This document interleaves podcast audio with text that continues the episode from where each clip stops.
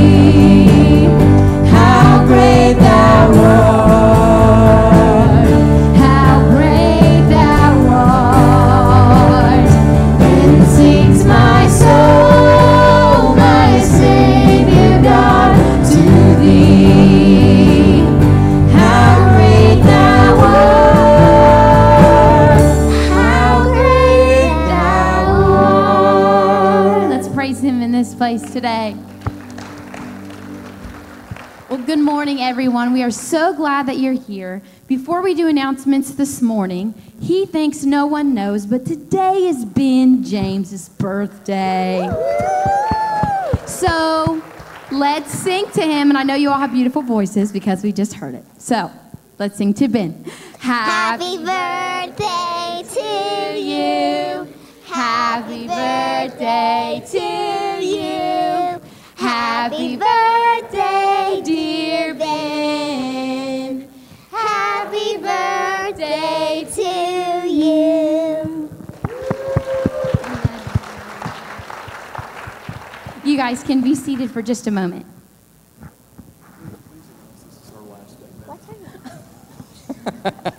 I just said it's her last day now. No. Amen. Praise God. Thank you so much for that. What a wonderful thing. I was excited when they said to me, let us go to the house of the Lord. Welcome to FCC. We are so thankful that you came and joined us. If you're a newcomer here today, we want, and you need a communion packet, we are going to be celebrating communion bit. So if you need one, just raise up your hand. Also, you may have noticed that we are doing a newcomer packet. You've seen those people sitting over there in the corner, and some of them bright gold or silver bags. And we're trying to, hey, say if this is your first time, we want to make you feel welcomed. We have a gift bag for you. There's some goodies in there. So if you haven't reached out and got one, step in after service and those ladies will welcome you. And we're excited about what's going on there. We're going to get some cups and some T-shirts and all kinds of stuff to continue to put forth the ministry and make people feel welcome. Got some quick announcements. The Seniors Adult Ministry Lunch will be Wednesday on September 6th at 11:30 at Johnny's Pizza. If you need some information that, speak to Terry and Helen Yankee right there. Also, we want you to find out about this church. We have a newcomers membership meeting that's going to be taking place at October 8th at 6 p.m. So if you want to find out what we're all about, want to find out to become a member of this church, we invite you to come participate. That's again October 8th at 6 p.m. That's Sunday evening. On October 22nd, there will be a homecoming.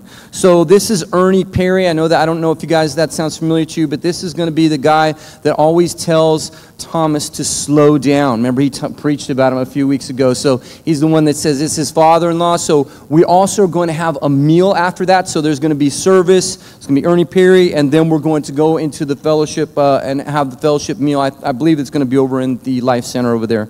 One more announcement, September 10th. So not this following Sunday, but the Sunday after that, they'll be starting up The Chosen. Anybody seen The Chosen out there? The Chosen. If you didn't raise your hand, you're not a Christian. No, I'm just joking. So, hey, I want to encourage you. I've seen a lot of Jesus movies, and this one tops them all. Come in.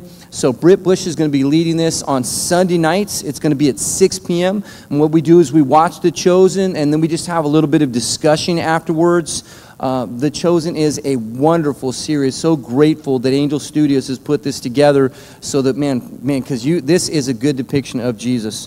With that said, I'm going to ask you all to stand for the reading of the Word.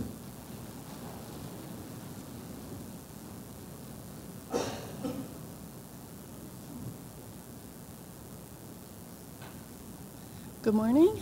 I'll be reading from Ephesians 2, 4 through 10. But God, being rich in mercy, because of the great love with which he loved us, even when we were dead in our trespasses, made us alive together with Christ. By grace you have been saved, and raised us up with him and seated us with him in the heavenly places in Christ Jesus, so that in the coming ages he might show the immeasurable riches of his grace and kindness toward us in Christ Jesus. For by grace you have been saved through faith, and this is not your own doing. It is the gift of God, not a result of works, so that no one may boast. For we are his workmanship, created in Christ Jesus for good works, which God prepared beforehand that we should walk in them. And pray with me. Father, thank you for today. Thank you for rain. Even when it's humid, it cools it down a little bit. Thank you for as we get ready to enter to a new season of fall, Lord, that your promises remain. I thank you for everyone here, and I pray that we can just center our thoughts and our hearts on you, and you would speak to us today. Thank you for all that you've done, and that we can walk in victory through your Son. It's in his name that we pray. Amen.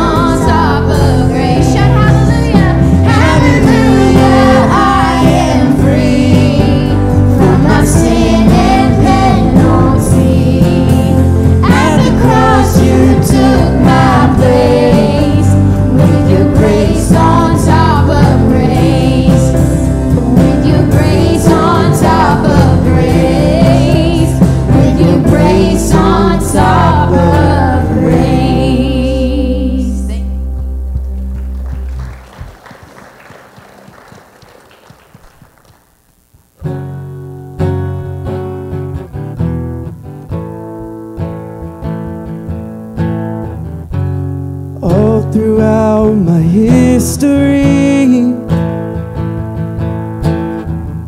Your faithfulness has walked beside me. The winter storms made way for spring. In every season, from where I'm standing,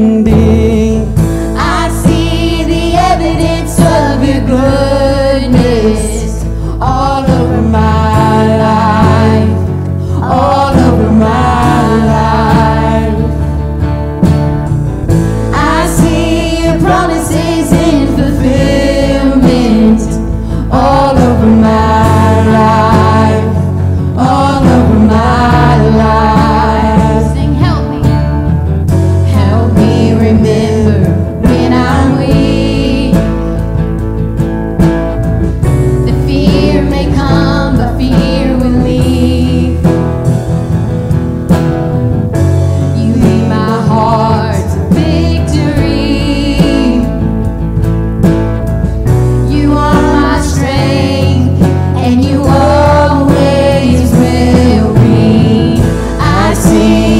Evidence of your goodness all over my life, all over my life. I see your promises in fulfillment all over my life, all over my life. See the cross, the empty grave.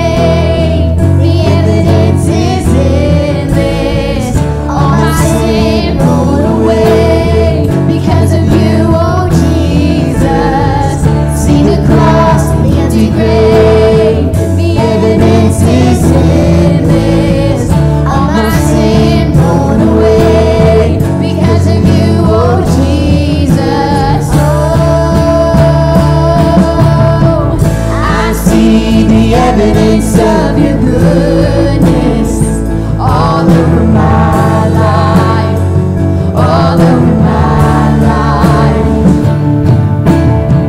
I see your promises in fulfillment all over my life, all over my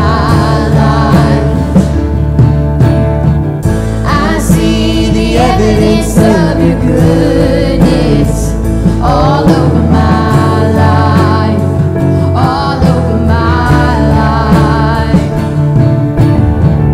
I see your promises in fulfillment all over my life, all over my life. So why should I fear? Oh, the end.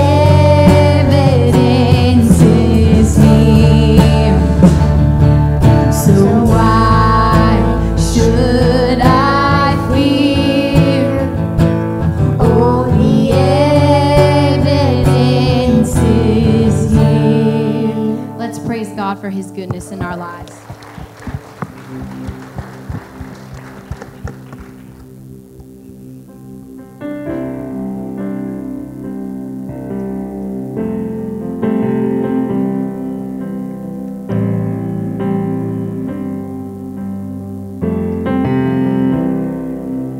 Let the King of my heart be the mountain where I run, the fountain I drink from. Oh, here's my song.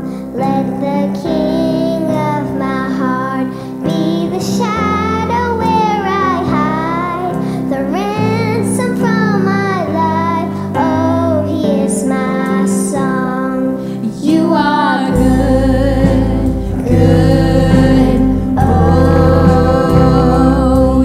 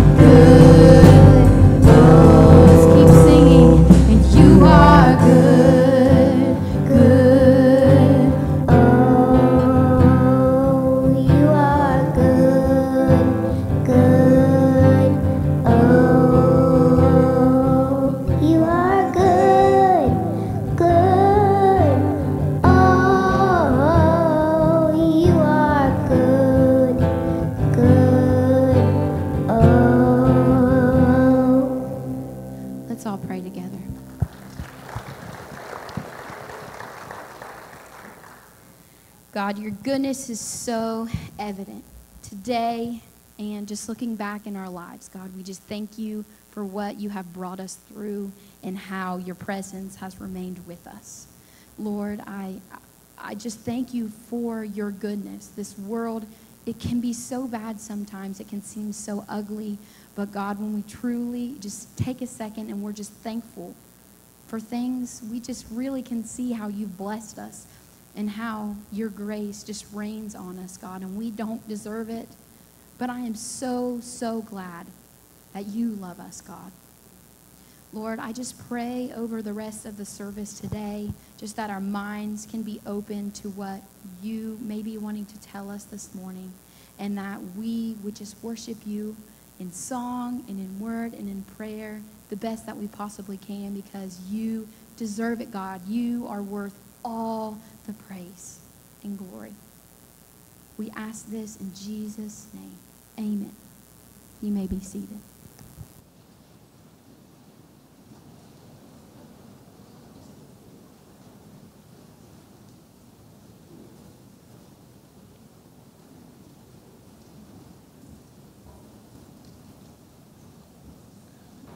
Good morning. My name's Carrick, and I'm a bum.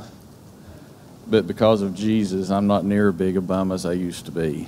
When I was in my early 20s, I believed in God. I believed that Jesus was his only son, that he died on the cross, and that he rose again. But I wasn't interested in surrendering my life to him. I drank a lot.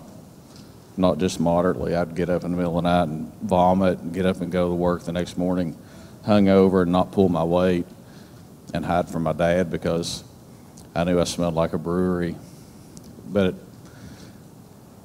in my early 30s, things changed. God worked on me, and we had a house full of kids, and I accepted Jesus as my Savior and repented. But there were parts of my life that I still didn't surrender. I still drank, not as much, but some. You know, and in some of those times, somebody could have said, Carrick, you know, drunkenness is a sin. And I would have said, I know, but I don't care. But life experiences can be a great teacher and a great guide.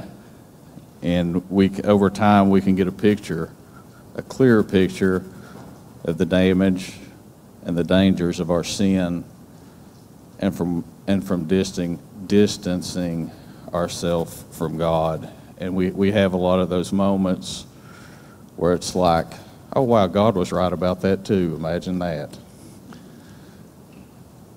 But experience is not the greatest teacher. If we relied only on experience to learn and to find guidance, we would be 100 years old before we would know the things that are right in front of our face right now. What is the greatest guide? What's the ultimate teacher? It's to look to a higher power, look to the highest power, the Lord God Almighty, his word, his truth. And when we do that, we'll see a clearer picture of his love, his promise, his view of our sin, his plan for our salvation, and our Savior's bloodshed on the cross and an empty tomb. And when we see these things, then we can say, Lord, I trust you. Your ways are greater than mine always, and I surrender everything to you. So at this time of communion, we will take just a few moments to meditate. And I just ask that you think not only about the sacrifice of our Lord and Savior on the cross and what it means, but also reflect and examine yourself and look for those things in your life that you hesitate to surrender to God.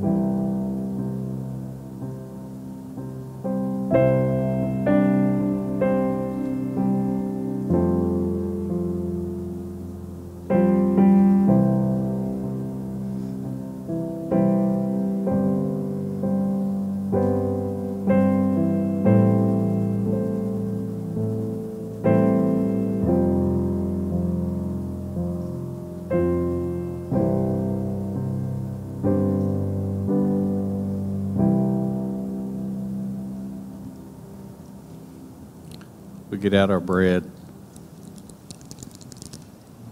we'll take it together.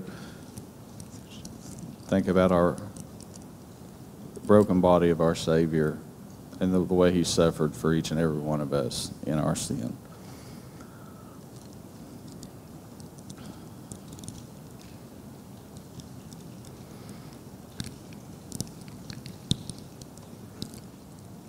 And the juice, blood of our Savior spilled to wash away our sins, and the way that that blood should touch each and every part of our life, every moment of every day.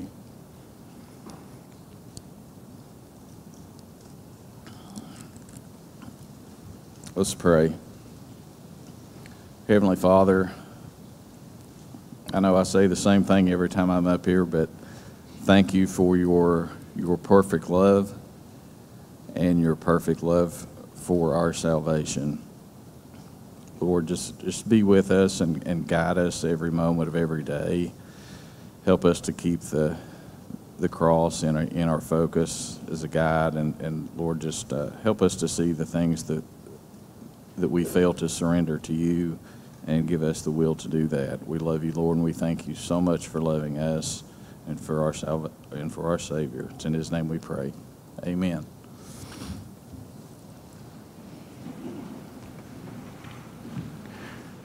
Good morning, First Church. It's good to see you guys here this morning. If you're here with us for the first time, welcome. My name is Ben James. I'm the lead pastor here. We're really glad that you're joining us this morning. Before I get into my message, I do want to just kind of issue a reminder, that today is Kennedy's last official day here as worship leader at First Church, and we want to give you the opportunity during our offering time here that if you would like to give a love offering to her, we would love for you to have the opportunity to bless her. Just make sure if you give online that you have it in the memo line, if you write a check, or if you fill out an envelope and put it in the offering box back there, just make sure it has Kennedy or the girl who sings or something on there, that we can distinguish it. But I want to make sure that in just a very small way that we can kind of let her know monetarily how much that she and her time has meant to us here at First Church. You can give online, fccgrayson.com/give.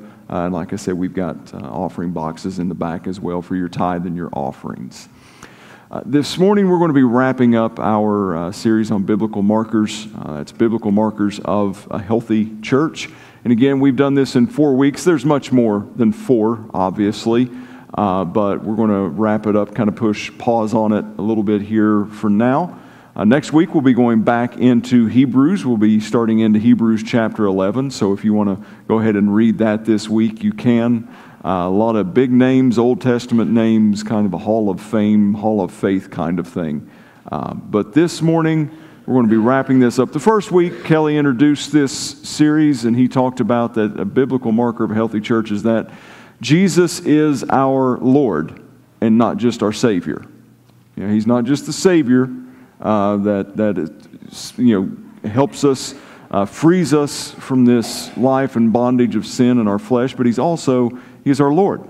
We give our lives to Him. We surrender everything that we have to Him, and He has to be our Lord. The second Sunday, he talked about the unity of believers. John 17, Jesus' prayer is that, Father, that they may be one as you and I are one. And that community that we're supposed to live in, that love for one another that we're supposed to have. And then last week, we looked at we need to have a genuine love for the lost. We need to love the Lord as our Savior. We need to love one another. And we need to love the lost. This week, what I'm going to talk to you about this morning is a biblical marker of a healthy church is that Jesus is preached. Jesus is preached. And He's preached rightly. He's not a supplement to the message. He's not a little seasoning that we'll throw on top of things, but that the gospel of Jesus Christ, His lordship, His divinity, is preached. preached rightly. Now, there's a couple things. I'm going to go ahead and read out of John 14. So if you have your Bibles, turn to John chapter 14. We're going to be reading the first 11 verses. I'm going to be reading in the ESV version. So if you have something different, there may be a little wording difference here. It'll be on your screen as well. John 14, starting with verse 1. Let not your hearts be troubled. Believe in God. Believe also in me. In my Father's house are many rooms. If it were not so, would I have told you that? I go to prepare a place for you.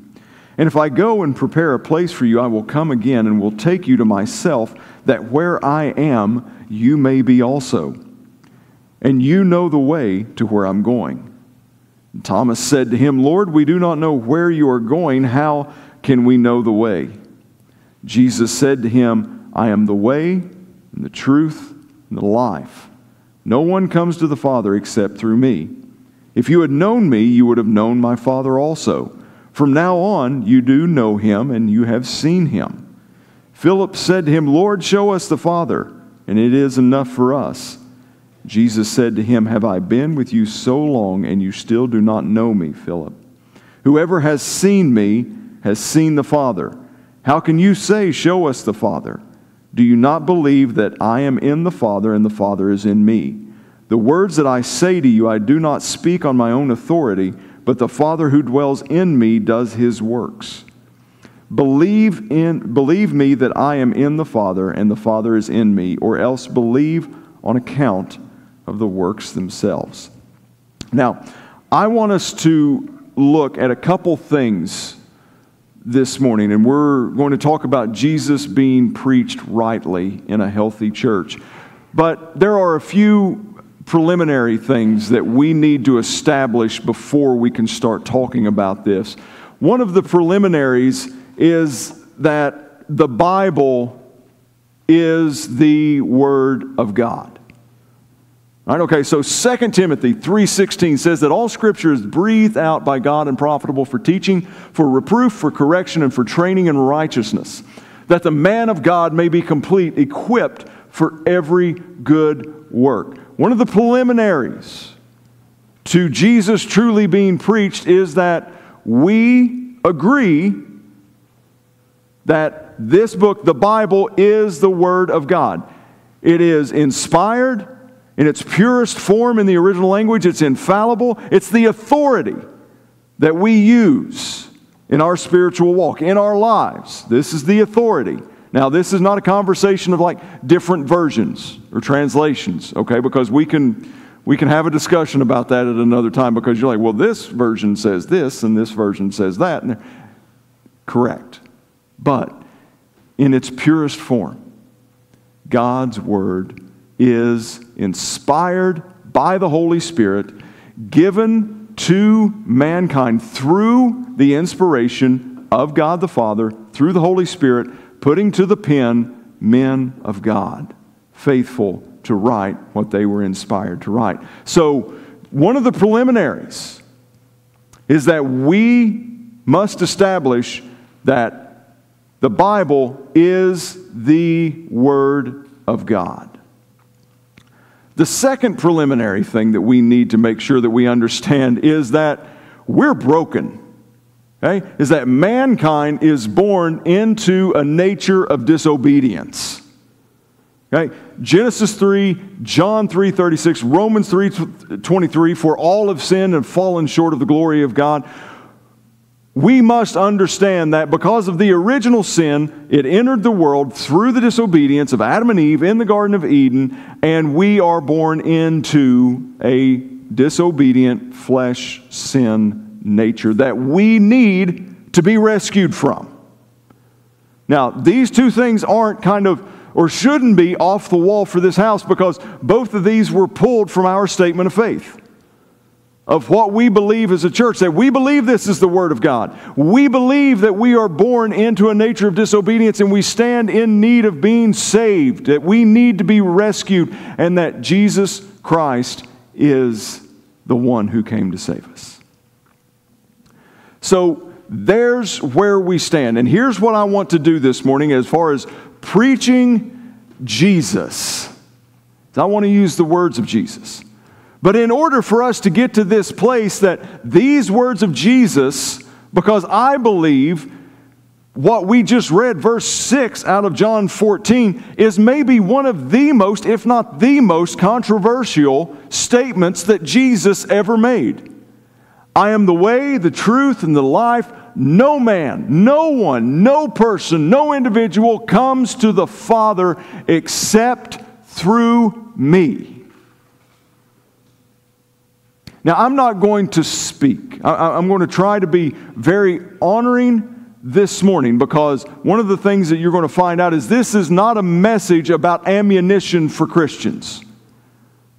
As we get to the end of this, I'm going to challenge you with this again. But if we view this statement of Jesus as ammunition for an argument against people who don't see things the way that we see it, and we remove the love that Christ worked and flowed and has given us, then all we're doing is we're contributing to that flesh nature. This is not ammunition to win an argument.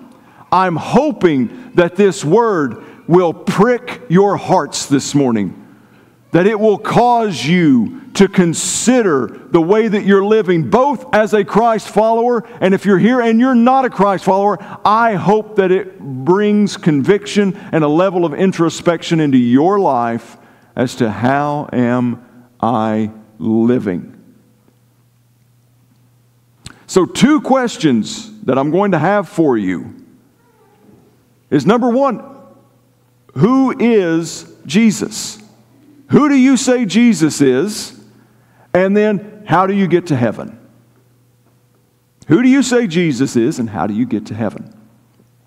So I want to, very quickly, I want to take five things, five biblical truths that I believe that we have to have evident in our preaching, in our teaching, in our doctrine, our theology, in everything that we do. These five truths, in order for Jesus to truly be preached in this church, five truths is, number one, is that Christ was, He existed and He created.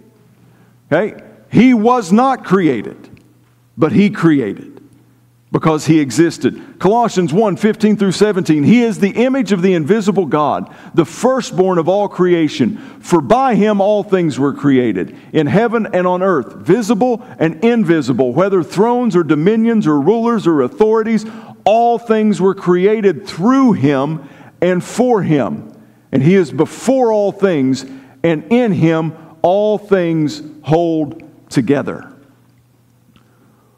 One of the elements of understanding Jesus being preached rightly is the words of John 14:6, where He said that I am the only way to the Father. Now that's countercultural, because there's a widespread belief and a resounding statement that all roads lead to God, that all faiths lead to God. And I am trying to exclude and pull my opinion, my thoughts, my takes as much as possible this morning to show you what Jesus has to say about that mindset. Because if we agree that the Bible is the Word of God, then we turn to it. And if we agree that we are a flawed, broken, disobedient, sin-filled creation that stands in need of a Redeemer and a Savior, and to our own devices are lost, then we have to turn to Him as well and turn to this book, because if this is the source of truth, like we believe it is, if He is the source of salvation, like we believe it is, and it's nothing that we can do, then we have to look to Him and understand that He has always existed, and scripturally it was through Him that all things are created. The next thing that I think that we have to understand is that Jesus is God. Christ is God. John 1:1, in the beginning was the Word, and the Word was with God, and the Word was God. Jesus was not, according to His Word, just another good man who lived a notch or two above what anyone else possibly could. He wasn't just another great prophet who came and spoke boldly for the Lord. He wasn't someone who came and lived such a righteous life that he elevated himself to a God status, that he was born man but became deity. Jesus is, was, forever will be God. Amen? In the beginning was the Word, and the Word was with God, and the Word was God. He didn't achieve God's status. He didn't become a deity, because He is God. The next thing that I believe, number three, is I believe that we have to agree that Christ lived without sin. Right? He lived a perfect life. Blameless, holy, righteous in the sight of God the Father. 2 Corinthians 5:21, for our sake He made Him to be sin who knew no sin, so that in Him we might become the righteousness of God. Christ, perfect, flawless, always existent, all creating, came in the form of a man to be a sacrifice, to become sin for us. Even though He knew no sin, our sin's penalty was laid upon Him. Why? Because we could never be good enough. We could never do enough. We could never qualify ourselves. And yet, a perfect, flawless Christ paid the price for my sin and for your sin. And because of that, we might become the righteousness of God. The next thing is we must believe that Christ died and was resurrected. He didn't swoon. Okay, it wasn't 3 days of a swoon theory where he just fell into a really deep sleep, or where he passed out from so much blood loss, and then on the third day rose. It wasn't an imposter who snuck into the grave and acted as him, and he hid for 3 days. 1 Corinthians 15, 3 through 5. And listen, if you're ever at a loss and you really just want to be able to present the gospel to someone, like we challenged all of us to do last week, and you don't know what to say, where to point, 1 Corinthians 15, 3 is a wonderful place to go.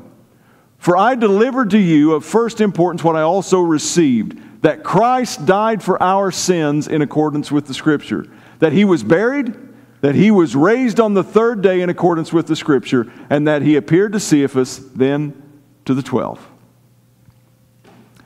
Christ came, He lived, He died, He resurrected. And the fifth thing that I think is that He is returning. Christ is returning. John 14:3, and if I go and prepare a place for you, I will come again and will take you to myself. I will come again and take you to myself, that where I am, you may be also. So I believe those five things have to be, I believe biblically, they have to be true about our belief in Christ for us to truly preach the gospel, for us to truly preach Christ rightly. Now, I think that there's, the second question was the way to heaven, right? It's like, how do we get to heaven? What is this next step that we end up taking? And we have to understand that through Christ in John 14, that He is making these evidences known to us that I am the way, I am the truth, I am the life. Verse 6. No one comes to the Father except through me. And we have to understand that what Christ has done for us is a gift of grace. It is a free gift of His grace, something that we cannot earn. Ephesians 2, 8 through 9 says, "For by grace you have been saved through faith, and this is not your own doing. It is the gift of God, not a result of works, so that no one may boast." It's not by your works. It's not by your deeds. It's not by what you do or what you don't do, what you say or what you don't say. It is the gift of God, not a result of our works. Because I can promise you, if it was something that one of us could do and achieve, we would be very proud of the fact that we could do or achieve it. Wouldn't we? Like we would want to that, you know, I can do it, I can achieve it. So this way to heaven, being saved through His grace by faith, is not of our own doing. It's the gift of God. But then let's go back and let's look again at Jesus in His own words. John 14, 6, 5 and 6 here. Thomas said to Him, "Lord," after Thomas is trying to get clarification, which makes sense, right? Like Jesus said, I'm going to prepare a place for you, that wherever I am, you may be also. Thomas, I've got a question. Oh, no, hi, Thomas. No. Did I trigger Siri or something? Oh, okay. It's good to know. I was like, okay, we're just going to shift into a private conversation here. All right, I got a question for you. Where was I? Thomas, he had a question, didn't he? Okay, Thomas has questions. Where are you going? We don't know how to get there. How do we don't even know the way. How am I supposed to get to where you're going if I don't know the way to get there? Jesus said this, "I am." And pause right there, because that would have ushered in a whole big connection back to Exodus, right? In the Old Testament, like whenever Moses was like, who should I tell them that's sending me? You know, when God was sending him to Pharaoh to free the Israelites from Egyptian bondage, God just said, "Tell him I am." And Jesus, this is why I say I believe, not only because of the second part and the exclusivity of that, of this statement, but the first part where He is now making this, "I am." He is aligning Himself with Yahweh, with the Creator. He is taking on that identity of "I am." That is Jesus' words, not mine. "I am the way." Jesus' words, not mine. "I am the truth." Jesus' words, not mine. And in a world where there is no concrete truth, apparently other than the fact that there's no concrete truth, in a world for someone to make that statement, that's brazen, that's bold, that's confidence. I am the truth and I am the life. Again, His words, not mine. No man can come to the Father except through me. No one. And this is Jesus, recorded in the Bible, that if you believe is God's Word and it's all truth, and if you believe that you're not the greatest master of your own destiny, that we are fallen, we are prone to disobedience and sin, then this is the alignment that's made when Jesus is preached rightly. I am the way, I am the truth, I am the life. And no man, no one, no person, no being comes to the Father except through me. Now, I'm going to be honest with you. This week, I was really struggling as to how to land this plane. Like, okay, what's the practical application? What's the 3 points of takeaway from this? I want to be homiletically correct. want to make sure that I'm doing this right. What am I going to put in here? And I was just like, you fool. Like you're sitting here talking the whole time. It's like let Jesus speak in his own words. That's what he's doing right here, right? What's the way to heaven? Jesus. Jesus even said so. I'm the way, the truth, and life. No person comes to the Father except through me. So the way I'm landing this plane is I'm going to let Jesus ask us a question. Who do you say that Jesus is? Mark chapter 8, verses 27 through 29. And Jesus went on with his disciples to the villages of Caesarea Philippi. And on the way he asked his disciple, "Who do people say that I am?" And they told him, "John the Baptist, and others say Elijah, and others one of the prophets." And he asked them, "But who do you say that I am?" And Peter answered him, "You are the Christ." So who do you say that he is this morning? Many of you will be very familiar with the options of when you read this, when you hear Jesus' claims, when you read about his life, when you encounter the gospel message, and whenever you're beginning to render a judgment as to what your answer to this question is going to be, you've got one of three options. Jesus is either a liar, a lunatic, or he's the Lord. Either this man is just lying from word go, and nothing he's saying is truth. He is egotistical and he is lying from beginning to end. Or maybe he's a lunatic. Maybe he is just not right. Maybe he is just so far out there, but yet it's so far out there that it's been adopted. Or is he the Lord? Is he who he actually is? Said and says that he is in Scripture? Is he the Messiah? Is he the Lamb of God? Is he the perfect one? Is he the Alpha, the Omega, the beginning and the end? The truth this morning is I cannot answer that question for you.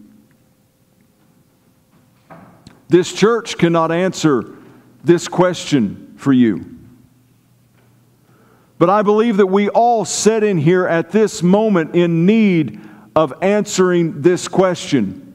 Yes, even if you've been a Christian for the majority of your life, I still believe that each and every day, each and every situation, each and every time we're faced with something, that we need to answer this question of who do you say Jesus is?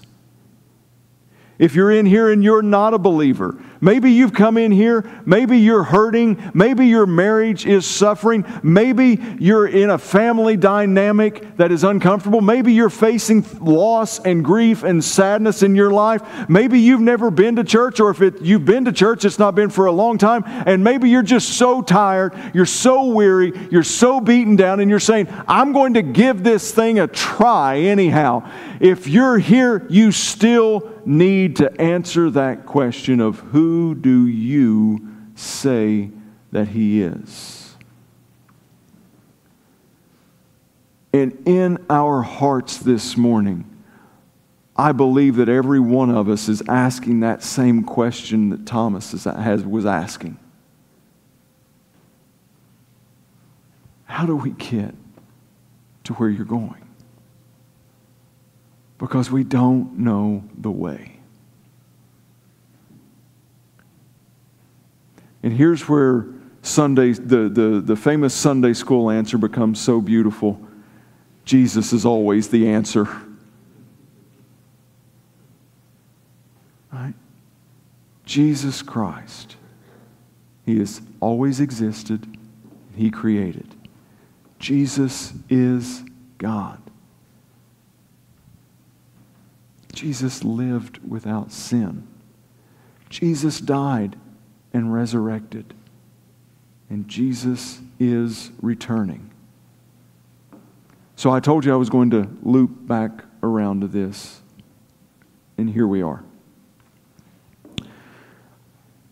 I feel it imperative for me this morning to talk to you in here who are believers, who are Christians, who are Christ followers. Jesus makes a very exclusive statement when he says, I am the way, the truth, the life. No man comes to the Father except through me. That's a very exclusive statement. And in a world where inclusiveness is a big thing, that's counter the message that most people believe and most people want to accept. And the danger for us as Christians is we take information like this and we view it as ammunition to use against people who disagree with us. And I'm telling you, I believe with 100% of my being that if that is your motive, that is your heart, if you're going to present this truth, this exclusivity of Christ to someone who does not believe the same way as you do, as ammunition, I believe wholeheartedly that Jesus would look at you just the same as he did James and John and say, you don't know what spirit you're of. Because Jesus did not make this statement as a statement to be used against others. This is a message of love. This is a message of hope. This is a message and a statement coming from someone who had seen his people strive and struggle and fumble and fall all throughout the Old Testament, trying to prove themselves good enough, trying to do things right enough, trying to be holy enough, trying to be righteous enough. This is someone who has seen the depravity of man on display in its worst forms firsthand, and this is someone who so loved the world that he came to us. Not so that he could be proven right, but we talked last week that Jesus Christ came to seek and save the lost. This is Jesus making a statement so that there can be clarification given to a question and hope provided to the hopeless, instead of someone being able to stand up, raise their chest out and say, I told you so. Lead with love, because that is how Christ leads us. Amen? Amen. When I ask the praise team if they would to come back forward this morning, I want us to take just a few moments of inventory. Like I said, as believers, we have to answer this question of who do you say that I am? Jesus was asking one of his followers, one of his disciples. He was asking the group that had laid everything aside to follow him. He's still asking them, who do you say that I am? So as believers, that's an imperative, frequent question for us. But also this morning, if you don't know Jesus, if you've not received him and responded to his calling and his gift of salvation, I ask that you consider that also. Who do you say that Jesus is? At this time, I'm going to ask our prayer team to go ahead and come forward for us. I want you to have the opportunity to respond this morning, believer, non-believer, wherever you're at in your walk. We have people available up here at front. If you want to know Jesus, if you've never given your heart to him and want to respond to that calling, I would urge you to do so now as we stand and as we sing this morning.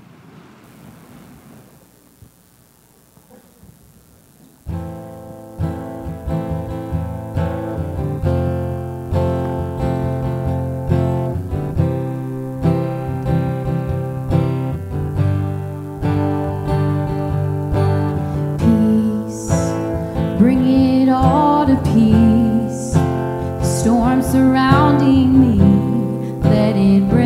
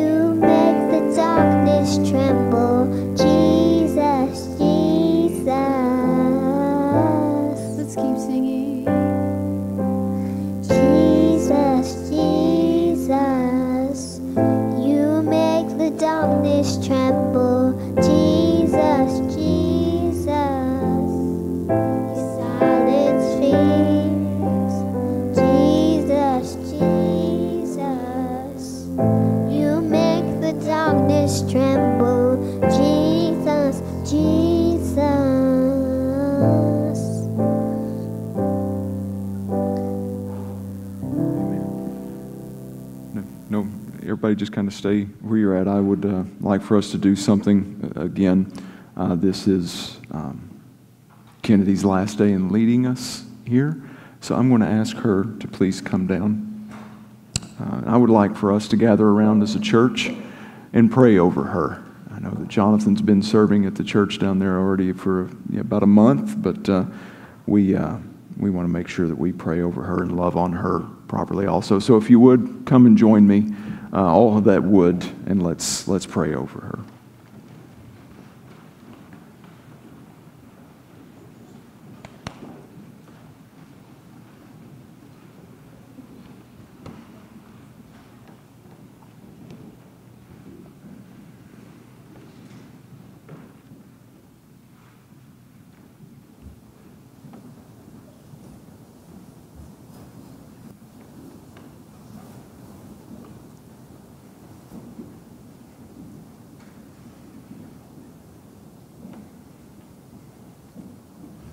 Plenty more room, folks.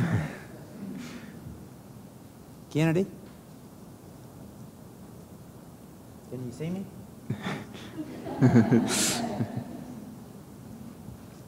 I have to be totally transparent here. You know, I've stepped up here before and I've asked Kennedy to play and sing another verse in hopes that someone in this audience would respond. But that wasn't really why I did it today.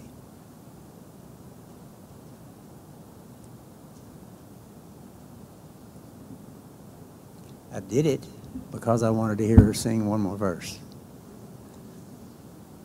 I wanted to see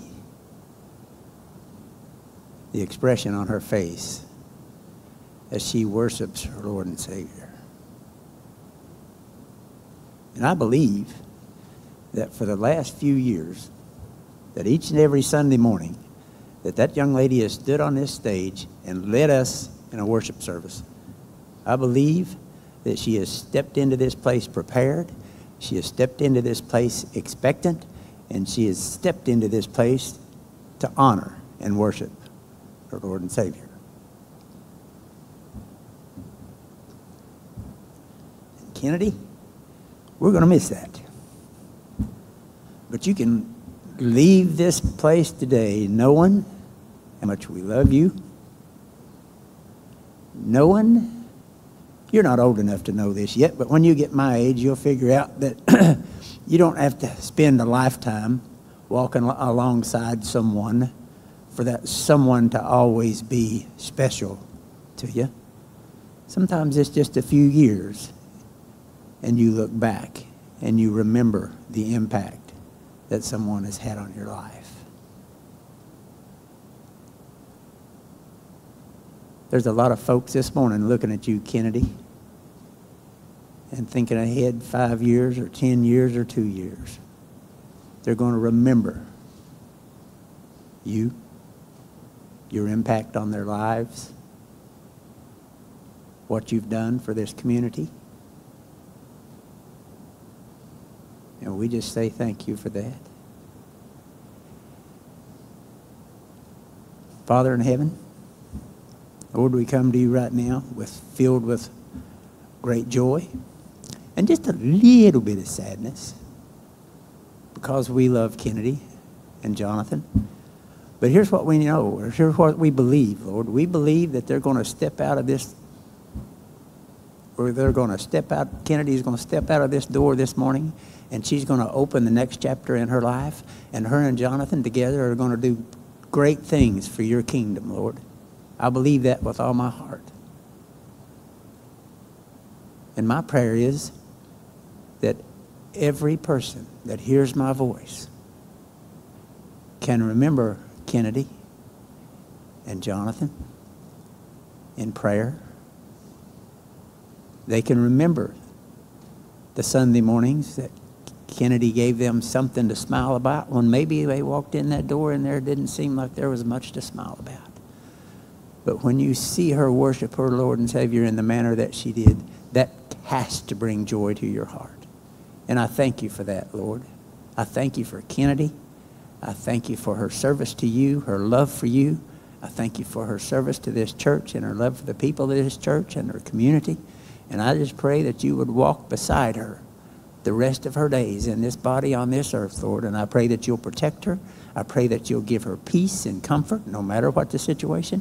And I pray that you will just be with her, Lord, in a mighty way as she prepares for this next step. I pray the name Jesus over Kennedy's life. It's in your precious name, Jesus, that I ask these things. Amen.